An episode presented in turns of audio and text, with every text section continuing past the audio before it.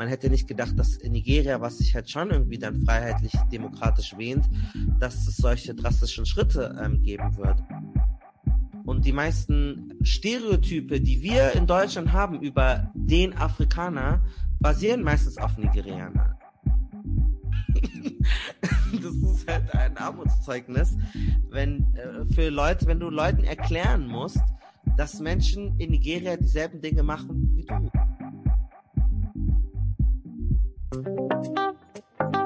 Afrika.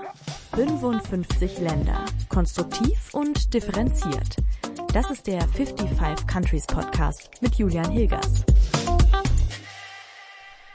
Mit gut 200 Millionen Einwohnern ist Nigeria schon heute das bevölkerungsreichste Land in Afrika. 2050 sollen es laut den Vereinten Nationen rund 400 Millionen sein.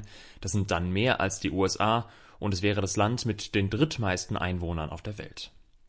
2100 dann soll Nigeria fast 800 Millionen EinwohnerInnen haben. Fast jeder fünfte Mensch in Afrika würde dann in Nigeria leben. Und damit herzlich willkommen zu 55 Countries, dem Podcast für ein konstruktiveres und differenzierteres Bild vom afrikanischen Kontinent. Und ihr merkt es vielleicht schon, anders als in den bisherigen Folgen schauen wir uns heute eines dieser 55 Länder etwas genauer an, nämlich Nigeria. Denn nicht nur wegen der großen Bevölkerung heute und in der Zukunft ist das Land wichtig. Nigeria hat auch die größte Volkswirtschaft auf dem afrikanischen Kontinent, die höchsten Investitionen in Start-ups und trotzdem leben dort etwa 40 Prozent der Menschen von weniger als einem Dollar 90 pro Tag und damit laut Definition der Weltbank offiziell in Armut. Und trotzdem finde ich, hören wir aus Nigeria in deutschen Medien wirklich unglaublich wenig. Und vor allem, und das trifft ja auf die meisten afrikanischen Staaten zu, erfahren wir kaum etwas darüber, wie der Alltag aussieht, zum Beispiel in den Städten. In Nigeria sind bei schweren Überschwemmungen mindestens 100 Menschen ums Leben gekommen. Die Katastrophenschutzbehörde erklärte, dass zehn Bundesstaaten betroffen seien. Bewaffnete auf Motorrädern hatten ja am Samstag im Dorf Koschobe im Bundesstaat Borno Männer und Frauen während der Ernte angegriffen und, laut UN, mindestens 110 Menschen regelrecht abgeschlachtet. In Nigeria sind hunderte Schüler entführt worden, ihr Schicksal unklar, die Täter unbekannt. In dieser Folge sollt ihr deshalb etwas mehr über Nigeria erfahren. Und da 55 Countries ja leider hier in Deutschland aufgenommen wird, habe ich mir wieder kompetente Unterstützung geholt. Malcolm Ohanwe ist Journalist und Moderator. Er beschäftigt sich beruflich viel mit Westafrika und mit Nigeria sowieso, denn von dort kommt Malcolms Vater und ein Teil seiner Familie, der lebt auch noch dort. Also, was ist eigentlich in Nigeria los? Hallo Malcolm, willkommen bei 55 Countries. Ich freue mich sehr, dass es geklappt hat. Hallo lieber Julian, ich freue mich auch. Dein Papa kommt aus Nigeria und du warst ja auch schon öfters da. Was kommt dir als erstes in den Sinn, wenn du an Nigeria denkst? Ähm, wenn ich an Nigeria denke, denke ich an Lagos. Und Lagos ist, ich glaube, mittlerweile ist jetzt die zweitgrößte Stadt in Afrika. Ich glaube, Kinshasa hat Lagos überholt. Damals war Kairo noch immer so im Rennen. Da muss ich gleich mal einhaken. So ganz genau kann man das natürlich nicht sagen, aber laut Schätzungen von 2019 ist Kairo mit 20 Millionen EinwohnerInnen noch immer mit Abstand die größte Stadt auf dem Kontinent. In Lagos sind es demnach 13,9, in Kinshasa, der Hauptstadt der Demokratischen Republik Kongo, sind es 13,7 Millionen. Äh, es ist sehr, sehr laut, sehr viele Autos, die hupen. Aber diese Stadt ist auch nicht repräsentativ für das ganze Land. Aber ich denke sofort an eine sehr hektische, laute Stadt, den Geruch von Benzin, schreiende Menschen, äh, Verhandlungen auf dem Markt, äh, schwüle Luft, die, die du spürst, wenn du am Flughafen ankommst. Also das war mein erster Gedanke jetzt, als ich an Nigeria gedacht habe. Du kennst ja auch einige andere Länder in Afrika und dieser Podcast will ja vor allen Dingen so ein bisschen zeigen, wo so die Unterschiede auch zwischen den afrikanischen Ländern sind und dass Afrika eben nicht Afrika ist. Was würdest du denn sagen, macht Nigeria für dich besonders als afrikanisches Land?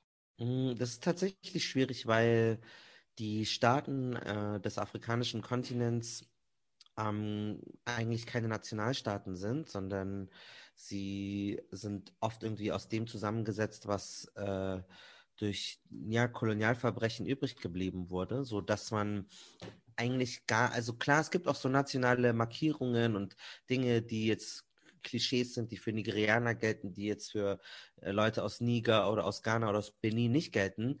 Aber so richtig auch nicht, weil die Übergänge fließend sind, die Sprachen sind fließend, das, was man kocht, das ist ja alles, ähm, also in Niger zum Beispiel, das ist ein Land nördlich von Nigeria, gibt's auch unglaublich viele Leute, die Hausa sprechen.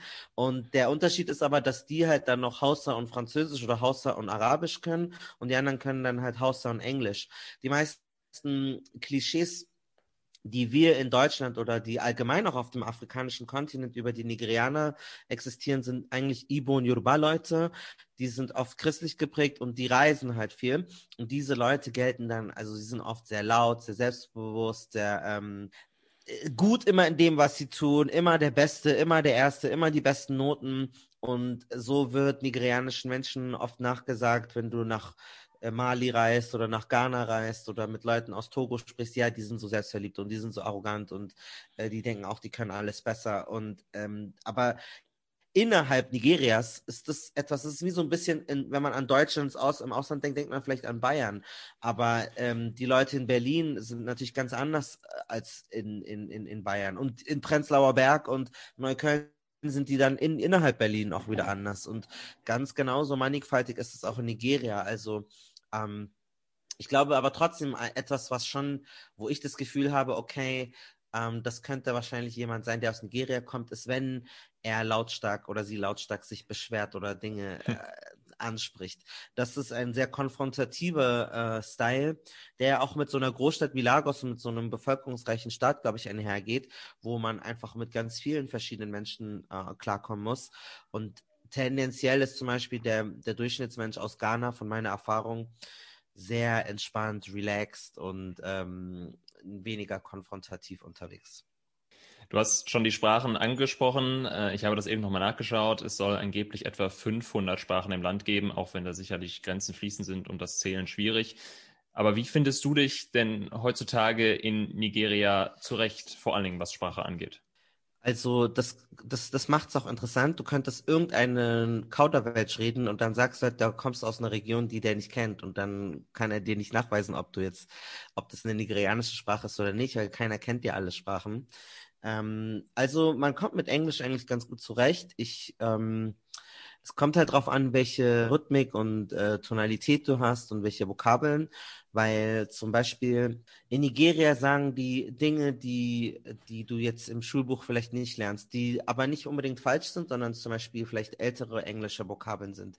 Man sagt sowas wie, ähm, So I've heard that your your wife she has put to bed. How's the baby? Und wenn du fragst, she has put to bed, that means, ähm, das bedeutet, she has given birth. Also sie hat sie hat äh, ein Kind zur Welt gebracht. Und put to bed ist etwas, was du vielleicht in, in einem anderen englischsprachigen Land nicht verstehen würdest. Oder excuse me, I have to go ease myself. Das bedeutet, hey, ähm, ich muss Pipi machen, ähm, sich selbst erleichtern. Und das sind so Dinge, wenn du die mal raus hast, was für Floskeln es dort gibt, ähm, dass die manchmal andere Strukturen haben haben, do you have some of this chicken again? Die sagen statt, um, do you have any more of that chicken left? Die sagen sie again. So, und das sind viele, also ich bin ja auch Sprachwissenschaftler von meinem Studium, deswegen habe ich da so ein bewusstes Ohr für. Um, und da äh, zeigt, zeigt sich halt auch, du kannst Sprachen nicht immer eins zu eins überall, also in Australien, in Neuseeland, in, in Jamaika, überall wird das Englisch natürlich anders sein. Und neben dieser Form, die eigentlich noch verständlich ist, gibt es halt noch Pidgin English, Pidgin-Sprachen haben eine sehr vereinfachte grammatikalische Struktur. Es ist also eine Art Behelfssprache, damit sich die Leute, zum Beispiel HändlerInnen, untereinander schneller und einfacher verständigen können. Es ist somit keine Muttersprache, sondern wird von den SprecherInnen aktiv als Fremdsprache erlernt. Und dann ist es dann so, dass du sagst, I don't know, what's in be the biggest wahala you they see? Und das bedeutet dann sowas, was das, what is the biggest problem that you have ever encountered? Ähm, was dann wiederum ist, was das größte Problem, mit dem du dich herumschlagen musstest. Ähm, und da mischen sich dann, Wahala ist zum Beispiel ein, ein Begriff, der, ähm, ich glaube, von der Yoruba-Sprache ist. Das bedeutet Problem und die Grammatik ändert sich. Das heißt, ähm, Dinge werden vereinfacht, grob gesagt, aber sie sind trotzdem komplex. Also es ist nicht so, dass es einfach nur schwaches oder gebrochenes Englisch ist, sondern es hat ein komplexes System und man hört auch sofort, wenn jemand es falsch benutzt. Also ähm, genau, also das heißt, mit Englisch und Pidgin Englisch kommt man gut voran. In Lagos, wenn du aber im Norden unterwegs bist, selbst in Ibadan, ähm, dann ist mit Englisch auch wieder schwierig. Dann müsstest du entweder Yoruba sprechen oder Hausa. Sieht aber ja so aus, als würdest du zumindest sprachlich da einigermaßen äh, zurechtkommen. Wie sieht es denn generell im menschlichen äh, Miteinander aus? Also man hat ja doch oft, zumindest so habe ich das auch erlebt, die wird es vielleicht ein bisschen anders gehen, aber doch manchmal einfach grundsätzliche Unterschiedlichkeiten in, in Sachen, wie Dinge wahrgenommen werden, äh, wie das Leben abläuft. Ähm, wie findest du dich da als Mensch, der aktuell in Deutschland lebt, dort zurecht zwischenmenschlich? Ähm, es ist eine, eine, Gesellschaft, die sehr durch soziale Schicht geprägt ist. Also es ist eine sehr klassistische Gesellschaft. Und das bedeutet, was machen deine Eltern, wie viel Geld hast du? Und in dieser Sphäre bewegst du dich dann. Und mein Vater und seine Familie kommen eigentlich, sind eigentlich aus einem ländlichen Dorf. Und ähm, mein Großvater hatte einen Bauernhof und die haben alle nicht studiert und die kommen aus einem aus, aus Osten aus dem Osten Nigerias. Sie gehören den Ibos an und die Ibos zum Beispiel, die hatten vor 50 Jahren in Nigeria den blutigen Biafra-Krieg, wo sie um Unabhängigkeit gekämpft haben, weil sie mit diesen kolonialen Grenzziehungen durch die Briten nichts anfangen konnten. Weil was ist Nigeria? Es gibt keine richtige organische nigerianische Identität und ähm, der wurde blutig niedergeschlagen, eine Million Ibus sind gestorben. Also die Ibus innerhalb Nigerias identifizieren sich oft auch gar nicht als Nigerianer. Oft sagen sie, ich komme aus Biafra. Und daher kommt meine Familie. Und ähm, dann zu sehen, wenn ich dann nach Nigeria komme, welchen Zugang ich zu einer höheren äh, soziokulturellen ähm, oder zu einem anderen Milieu ich habe, gar nicht unbedingt was höher ist so wertend, aber zu, finanziell höher auf jeden Fall, das ist schon merkwürdig, weil ich in Deutschland aufgewachsen bin und dadurch dann gewisse soziale Schichten überspringe, wo meine Cousins und Cousinen sich eventuell nicht bewegen würden. Die gehen dann klassisch vielleicht eher in die Kirche oder so und ich lande dann schon, ich bin dann schon in irgendwelchen fancy Galerien oder äh, oder Clubs oder Buchausstellungen, weil es auch eine sehr starke und sehr lebendige nigerianische Mittelschicht gibt, die ähm, sich mit ganz anderen Fragen beschäftigt als meine Cousins und Cousinen, die auf Jobsuche sind oder die nach Deutschland unbedingt wollen. Die ganzen aus der Mittelschicht, die wollen nicht nach Deutschland. Die, die haben ihre, ihre Partys, ihre Events, ihre Sachen, ihre, ihre äh, Wertanlagen und das ist ein ganz anderer, ähm, ja, ist wie eine andere Welt. Also es ist eine ganz andere Kultur natürlich auch, die sie da pflegen. Und das war für mich schon interessant, diese, diesen, diesen Kontrast zu sehen. Und natürlich auch zu wissen, dass ich diese, das ist so ein bisschen wie viele Deutsch-Türken, die eigentlich aus einer, aus, ich, krass, das ist jetzt ein sehr krasses Wort, aber aus einer anderen sozialen Schicht kommen und dann in die Türkei reisen und mit dem deutschen Geld und dem vermeintlichen deutschen Ansehen dann soziale Schichten überspringen und sich mit der High Society äh, fortbewegen können, obwohl sie ja eigentlich von ihrem kulturellen Status nicht dazugehören äh, würden. In der Türkei führt es aber oft dazu, dass diese Leute dann sehr viel Ablehnung erfahren, wenn man hört, dass sie halt irgendwie schlecht Türkisch reden. In Nigeria ist es eher eine Aufwertung. Also es ist cool, dass du, ähm, dass du dich in Nigeria bewegst. Du kommst immer in viele Etablissements ohne Probleme rein und insofern ist es eine sehr geschmeidige äh, Integration ähm, für mich als jemand, der auch einen nicht nigerianischen Elternteil hat. Aber es ist auch interessant, weil äh, der, dass der nigerianisch sein wird dir dann trotzdem auch immer wieder auch abgesprochen. Aber es ist nicht so schlimm. Es ist eher so ein neugieriges Absprechen und kein so, oh, du kannst kein Nigerianer sein. Weil sobald ich denen sage, dass ich es bin, dann wird auch nicht mehr drüber diskutiert. Dann ist es so. Wenn wir jetzt mal etwas von dir wegschauen, wir wollen ja über Nigeria sprechen, nicht nur, weil es ein großes und bevölkerungsreiches Land ist, sondern auch, weil es ein sehr junges Land ist. Das Durchschnittsalter liegt, glaube ich, gerade bei etwa 18 Jahren. Mhm. Was beschäftigt deiner Ansicht nach die jungen Menschen in Nigeria?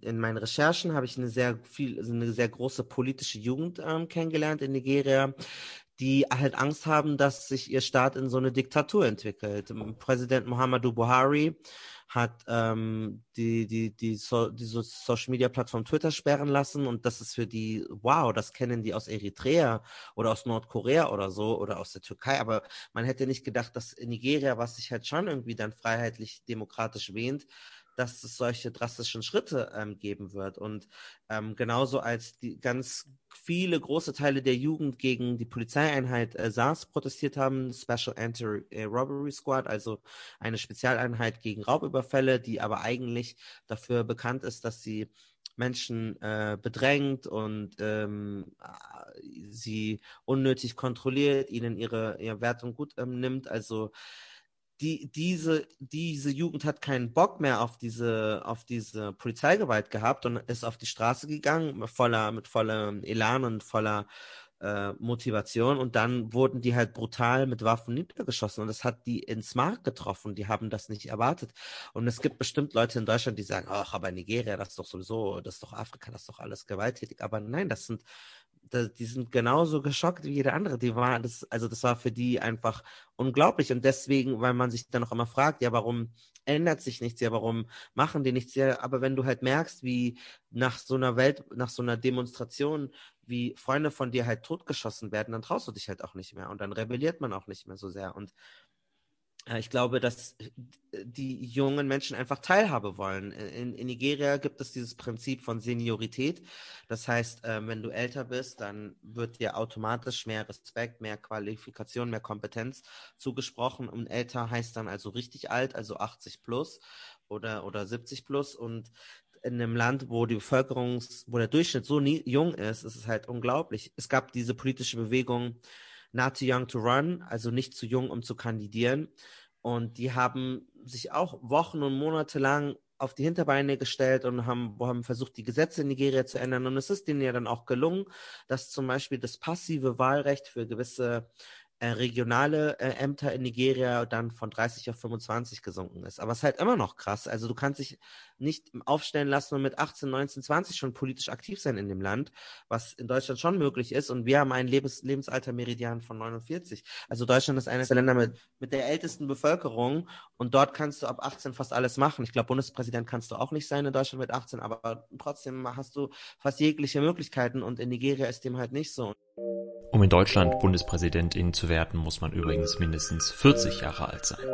So, und ich glaube, die jungen Leute, die sind halt satt, so top gebildet zu sein, so qualifiziert zu sein, alles drauf zu haben, aber so eine, so eine, so eine doofe Regierung zu haben.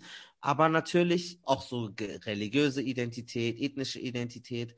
Äh, soziale Schicht, also alles, was wir hier Identitätspolitik nennen, ist ja dort schon in der Gesellschaft schon von seit jeher drinnen. Es geht immer, ja, ist der Ewe, ist der Yoruba, ist der Idibio, ist der Ibo, wer ist dort, wer ist da?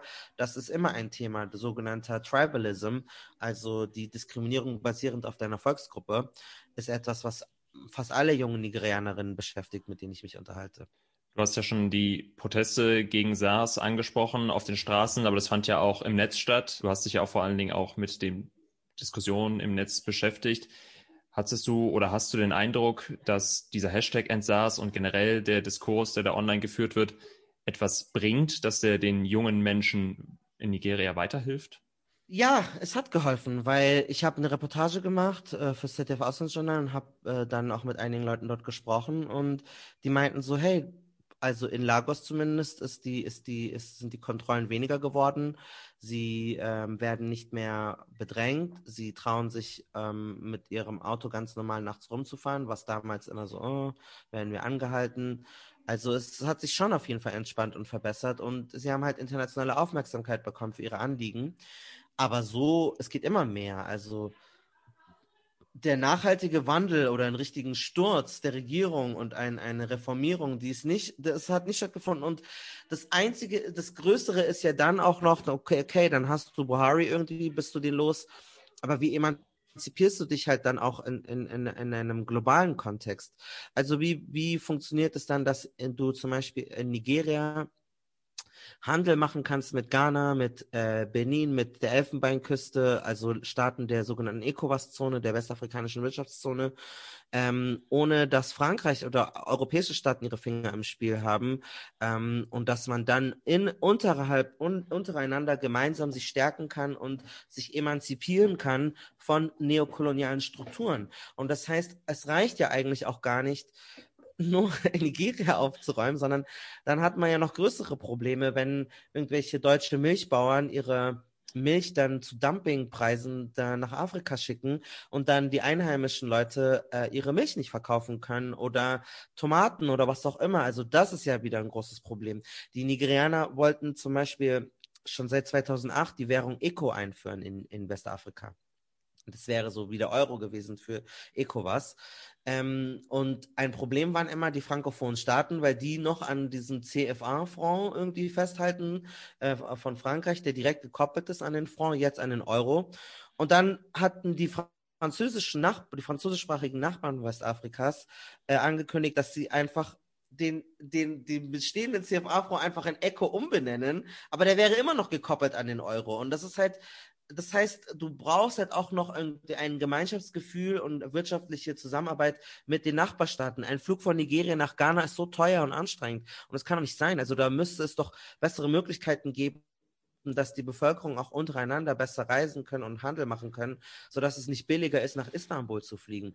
Und das sind, das, das sind halt auch ähm, Probleme, die ich sehe. Also wie kann es sein, dass da, dass de, der, das Reisen untereinander, der Handel untereinander so viel schwieriger ist, als mit ähm, Staaten und Regionen, die von Weltmeeren getrennt sind? Das heißt, also du hast jetzt ja schon angesprochen, dass es innerhalb Nigerias äh, teilweise Differenzen gibt, aber du würdest trotzdem, wenn man jetzt diese schwierige Frage und die möglich, unmöglich ist wahrscheinlich einer Lösung, trotzdem eher in einer, zum Beispiel in einem westafrikanischen Ansatz, in einem afrikanischen Ansatz, also sei das ECOWAS, Afrikanische Union, also ein stärkerer Zusammenhalt der afrikanischen Staaten sehen und eine Loslösung von Europa? Also ob das passieren muss, ist ja klar. Also ja, ob die, ob die, ob die meisten jungen Menschen in Nigeria das so sehen, das kann ich nicht beurteilen. Ähm, aber ich persönlich äh, ja, ja, also ähm, natürlich, da muss mehr ähm, Handeln, Wirtschaften, ähm, politischer Austausch untereinander passieren, kulturell, was ja auch immer mehr passiert. Also ich war auch in anderen äh, Staaten in Westafrika und da höre ich auch nigerianische Musik und sie beschäftigen sich auch mit Nigeria kulturell und das ist schon mal eine Errungenschaft, die, die gut ist, weil man sich mehr miteinander beschäftigt und identifiziert. Also das deswegen kulturelles Gut ist auch was super Wichtiges, dass Nigeria auch mittlerweile so eine Promi-Kultur hat, dass es so viele bekannte Persönlichkeiten gibt, hat ja auch erstmal dazu beigetragen, dass dieser Protest überhaupt mal gehört wurde und mitbekommen äh, wurde. Also im Senegal oder in Kamerun passieren genauso schlimme, wenn nicht schlimmere Sachen. Also da in Kamerun haben ja die, die, die, die englischsprachige Minderheit, die für sich Ambazonien ähm, beansprucht, haben ja ganz krasse, schlimme Kämpfe, aber das interessiert die Leute nicht so sehr wie in Nigeria, weil Nigeria halt ähm, Künstler hat, die du hörst, wenn du feiern gehst im Club. Und dann siehst du das halt auf Twitter und dann denkst du dir, ach, das ist doch der Burner Boy, den Song fand ich doch super. Oder Wizkid, der hat doch da mit Drake gearbeitet. Lass mich mal gucken, wovon der da plappert. Und deswegen das ist etwas, was gut gelingt in Nigeria, dass sie ein kulturelles Kapital haben. Aber selbst das wird halt auch nicht ausreichend gefördert vom nigerianischen Staat oder subventioniert oder dass man sagt, man investiert da rein, sondern es passiert alles so parallel am Staat vorbei, sodass dann große Firmen wieder von außen, Pepsi, bla bla oder sonst was, Geld in diese Leute reinpumpen und diese dann fördern und diese Lücke schließen. Aber es passiert immer mehr, dass halt auch ähm, dass du auch mit, mit nigerianischen Brands arbeiten kannst und ähm, dass das Geld, was die Kultur verdient, also Nollywood-Filme ähm, und, und, und nigerianische Musik auch im Land bleibt. Wenn wir auf den deutschen Journalismus schauen, es geht ja auch so ein bisschen auf einen Blick auf Nigeria letztlich. Wie nimmst du da die, die Berichterstattung äh, und den Umgang mit Nigeria äh, wahr? Naja, gib mal Nigeria ein in deine Mediathek deines Vertrauens und dann entfernen alle Beiträge von mir. Gibt es einige. Wirst du 95% Boko Haram, äh, Betrüger, Geflüchtete, die illegal hier sind, ja, und Fußballweltmeisterschaft. So. Und mehr, mehr über Nigeria wirst du nicht finden. Und mittlerweile gibt es jetzt, glaube ich, hier und da auch mal so Beiträge über die, über die Musikbranche. Ähm, aber sonst ähm, ja, also sonst äh, ist Nigeria ja nicht, nicht nie irgendwie differenziert oder jenseits von irgendwelchen Klischees oder selten äh, äh, drinnen. Also bis jetzt für jeden Sender, für den ich gearbeitet habe, ich habe da immer Nigeria eingegeben und den ersten Beitrag, den ich cool fand, den habe ich halt selber gemacht. Also und und und und ja, das habe ich auch im redaktionellen Zusammenarbeiten gemerkt. Also dann schreibe ich irgendwas rein wie, boah, die sind super ich schreibe in mein Skript, die sind super konservativ, äh, äh, Homosexualität ist dort verboten, dann wird mir reinredigiert, ja, streng muslimisches Land, aber dabei ist es in Lagos der Christ, das haben die christliche Gesetze und, äh, äh, und deswegen sind die so homophob. Das hat da gar nichts mit dem Islam zu tun. Also ähm, das, da ist oft einfach halt nicht so eine Sensibilität äh, da, weil ich glaube, keine Ahnung, ich glaube, für viele Leute ist es einfach überfordernd, äh, so, ein, so ein großes Land. Man muss sich ja auch da raustrauen. Und wenn du halt nur bei deinem Taxifahrer bleibst und nur irgendwo, ich, ich habe in Nigeria gelebt, da habe ich Leute kennengelernt aus Deutschland, die haben dort seit zwei Jahren gelebt und die sind noch nie auf einen Park dort gegangen oder ins Kino gegangen oder in die Bücherei gegangen oder, oder schwimmen gegangen oder die haben gar nichts und ich so, hä, aber du lebst doch dort, was ist denn dein Alltag? Ja, der geht nur von so Hotel zu Hotel und irgendwelchen ähm, Büros. Und dann denke ich mir, äh, okay, also das ist halt ein Armutszeugnis, wenn äh, für Leute, wenn du Leuten erklären musst, dass Menschen in Nigeria dieselben Dinge machen wie du wenn die ein äh, anstrengendes Wochenende hatten, dann suchen die, googeln die, gehen die in eine Rooftop-Bar und, äh, äh, keine Ahnung, rauchen ein und dann haben die Feierabend. Und wenn die arm sind, das ist genauso wie arme Leute in Deutschland. Können die sich das halt nicht leisten, dann bleiben die halt nur zu Hause oder suchen nach einem Job. Klar ist das Klima ein bisschen anders, kulturelle Prägungen sind anders, aber wir Menschen auf der ganzen Welt sind alle ähnlich. Und dass das mal nicht irgendwie durchkommt und dass du solche Nuancen nicht abbilden kannst, das finde ich, äh, super traurig und, und, und auch schade in der, in, in der Berichterstattung, gerade bei Nigeria, weil es, ich meine, 250 oder also so unglaublich viele Menschen, so eine riesige Fläche, könntest ja könntest, könntest ja eine ganze, äh, ganze Woche lang nur mit Nigeria-Themen füllen. Warum glaubst du denn, ist das wichtig, sich dann mehr und differenzierter mit Nigeria auseinanderzusetzen? Also man könnte ja auch sagen, es ist uns letztlich in Deutschland egal, wie wir darüber berichten. Warum glaubst du, ist das wichtig? Nigeria ist der bevölkerungsreichste Staat ähm, Afrikas. Und ähm, er, Nigeria ist halt auch emblematisch für vieles, was in Afrika passiert, weil dort viele verschiedene Sprachen und Völker zusammenkommen, weil ähm, es äh, die größte Wirtschaft auf dem Kontinent ist, weil es kulturell von hoher Relevanz ist. Die meisten Menschen die afrikanischen Ursprungs sind oder aus Westafrika kommen und die Englisch sprechen, orientieren sich am nigerianischen Englisch.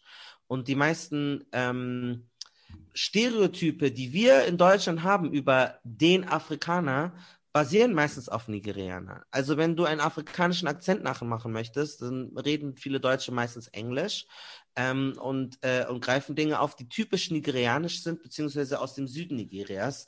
Und dessen sind wir uns gar nicht bewusst. Aber dann ist es natürlich grundsätzlich so. Also man sollte sich mit jeder Region, mit jeder Person, mit jeder Kultur so differenziert und professionell wie möglich auseinandersetzen, seine Recherche machen, das gut machen, gewissenhaft machen, achtsam machen. Ähm, äh, und Nigeria ist halt einfach insofern besonders wichtig für uns, weil es an sich geopolitisch einfach ein wichtiger Staat und eine wichtige Region ist, die, die hoffentlich mit ihrer politischen Jugend äh, auch immer mehr äh, ja, sein Potenzial ent, ent, ent, entfalten kann. Hast du Tipps für Leute, die jetzt vielleicht nicht gerade selbst nach Nigeria reisen können oder wollen, ähm, um sich differenziert über Nigeria zu informieren, wenn sie nicht gerade deine Filme sehen vielleicht? Oder andersrum, wie informierst du dich über Nigeria, wenn du nicht selbst da bist? Also es gibt äh, Channels Television, das ist ein nigerianischer Sender, es gibt ähm, Arise News, das ist ja, das ist eines der, wenn auch die Kolonialverbrechen wirklich wahnsinnig schrecklich sind und ich habe auch das Gefühl, gar nicht ausreichend aufgearbeitet und, und Menschen sind sich gar nicht ihrer Verantwortung bewusst und wie man auch noch heute zu solchen Strukturen beiträgt, da fehlt es für mich komplett an einer äh, adäquaten Erinnerungskultur. Aber zumindest, wovon wir profitieren können jetzt, ist, dass ähm, dort Englisch die Verkehrssprache ist und insofern gibt es auch keine Ausreden, weil man kann alle nigerianischen Zeitungen konsumieren.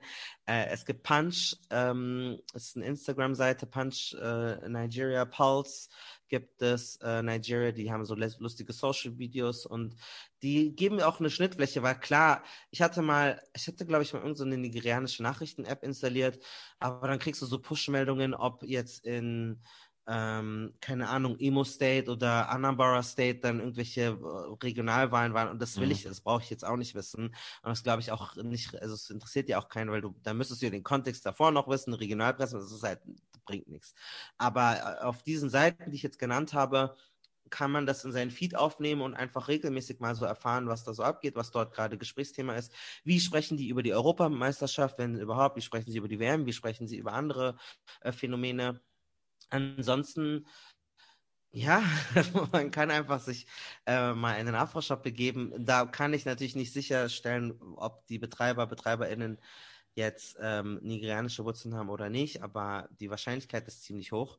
Es gibt leider nicht so viele nigerianische Restaurants. In München gibt es zwei, äh, Ntanta und Odigidas. Äh, die kannst du in die Shownotes packen. Das heißt, in München kannst du da in diese Restaurants gehen. Das sind nigerianische Betreiber, die das machen. Und man kann die Musik hören, kann einfach Afrobeats-Playlist. Tell them Africa, we don't die.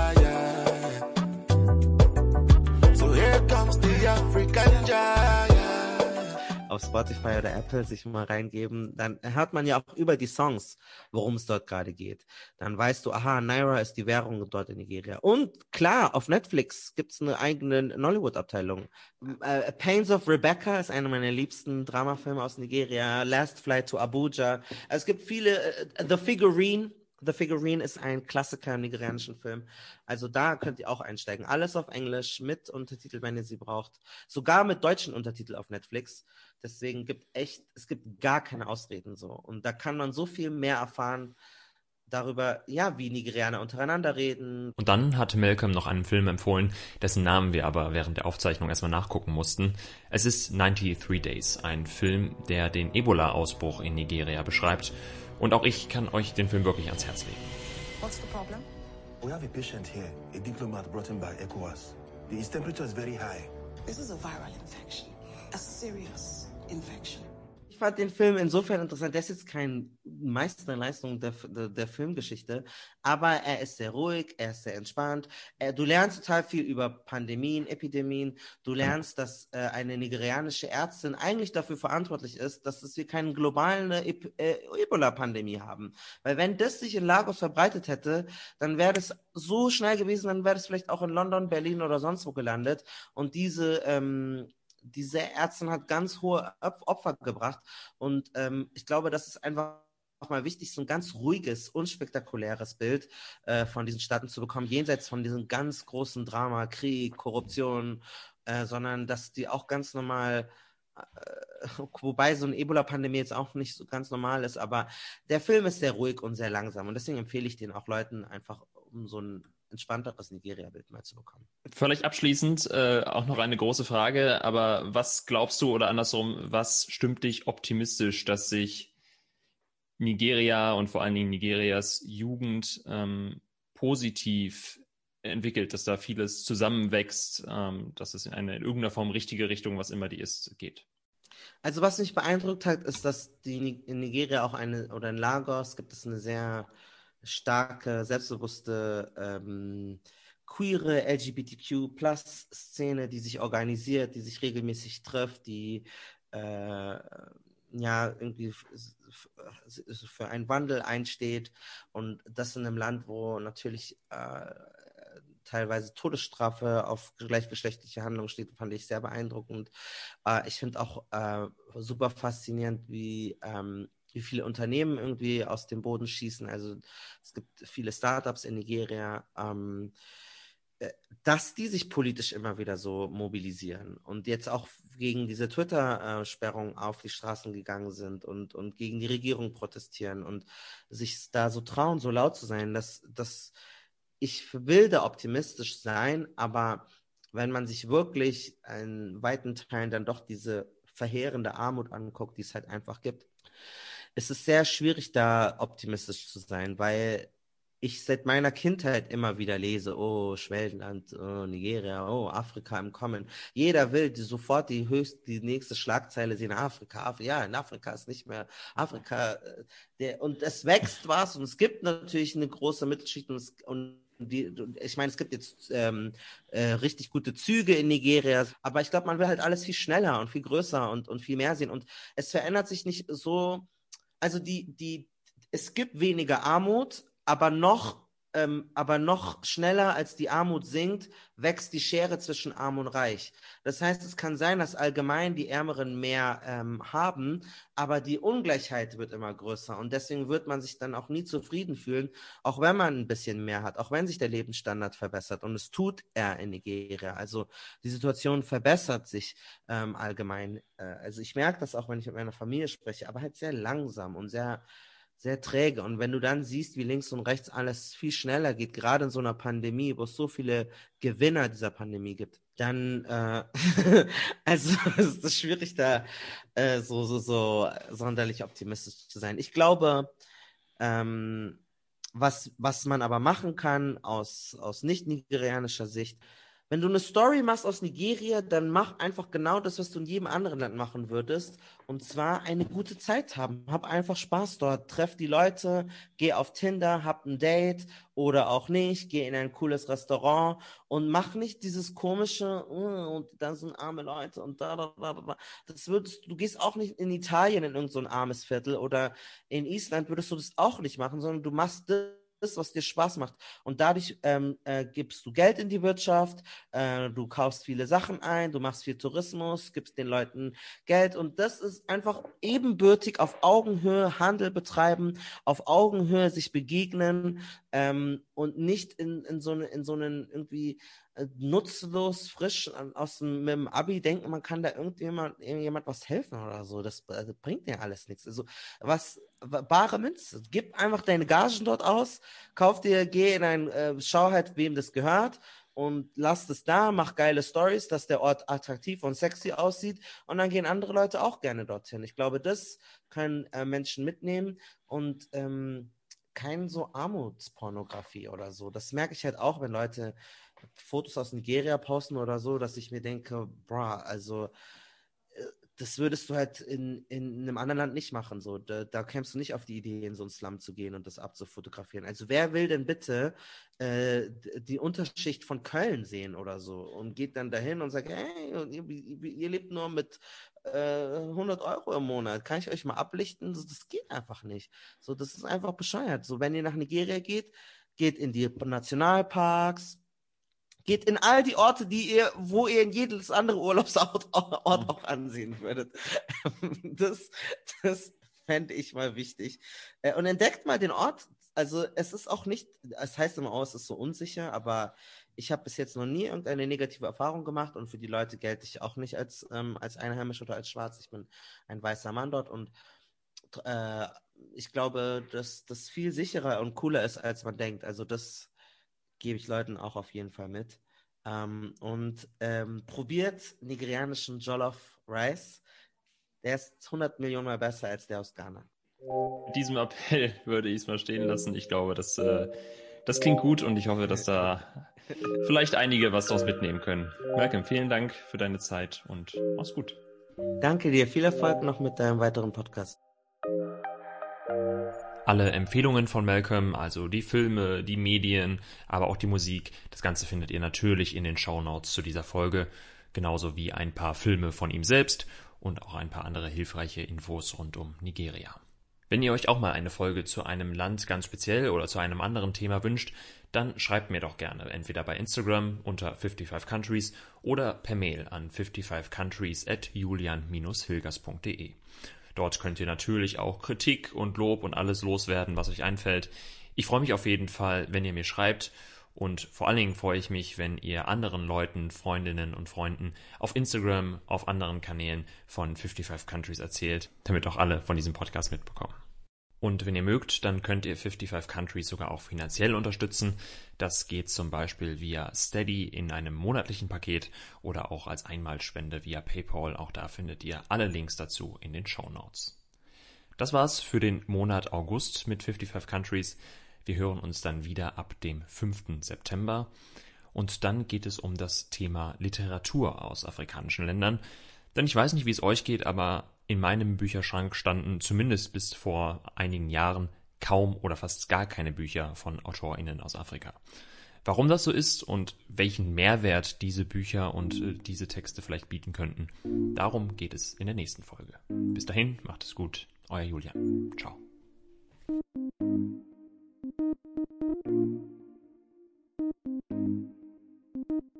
Thank you.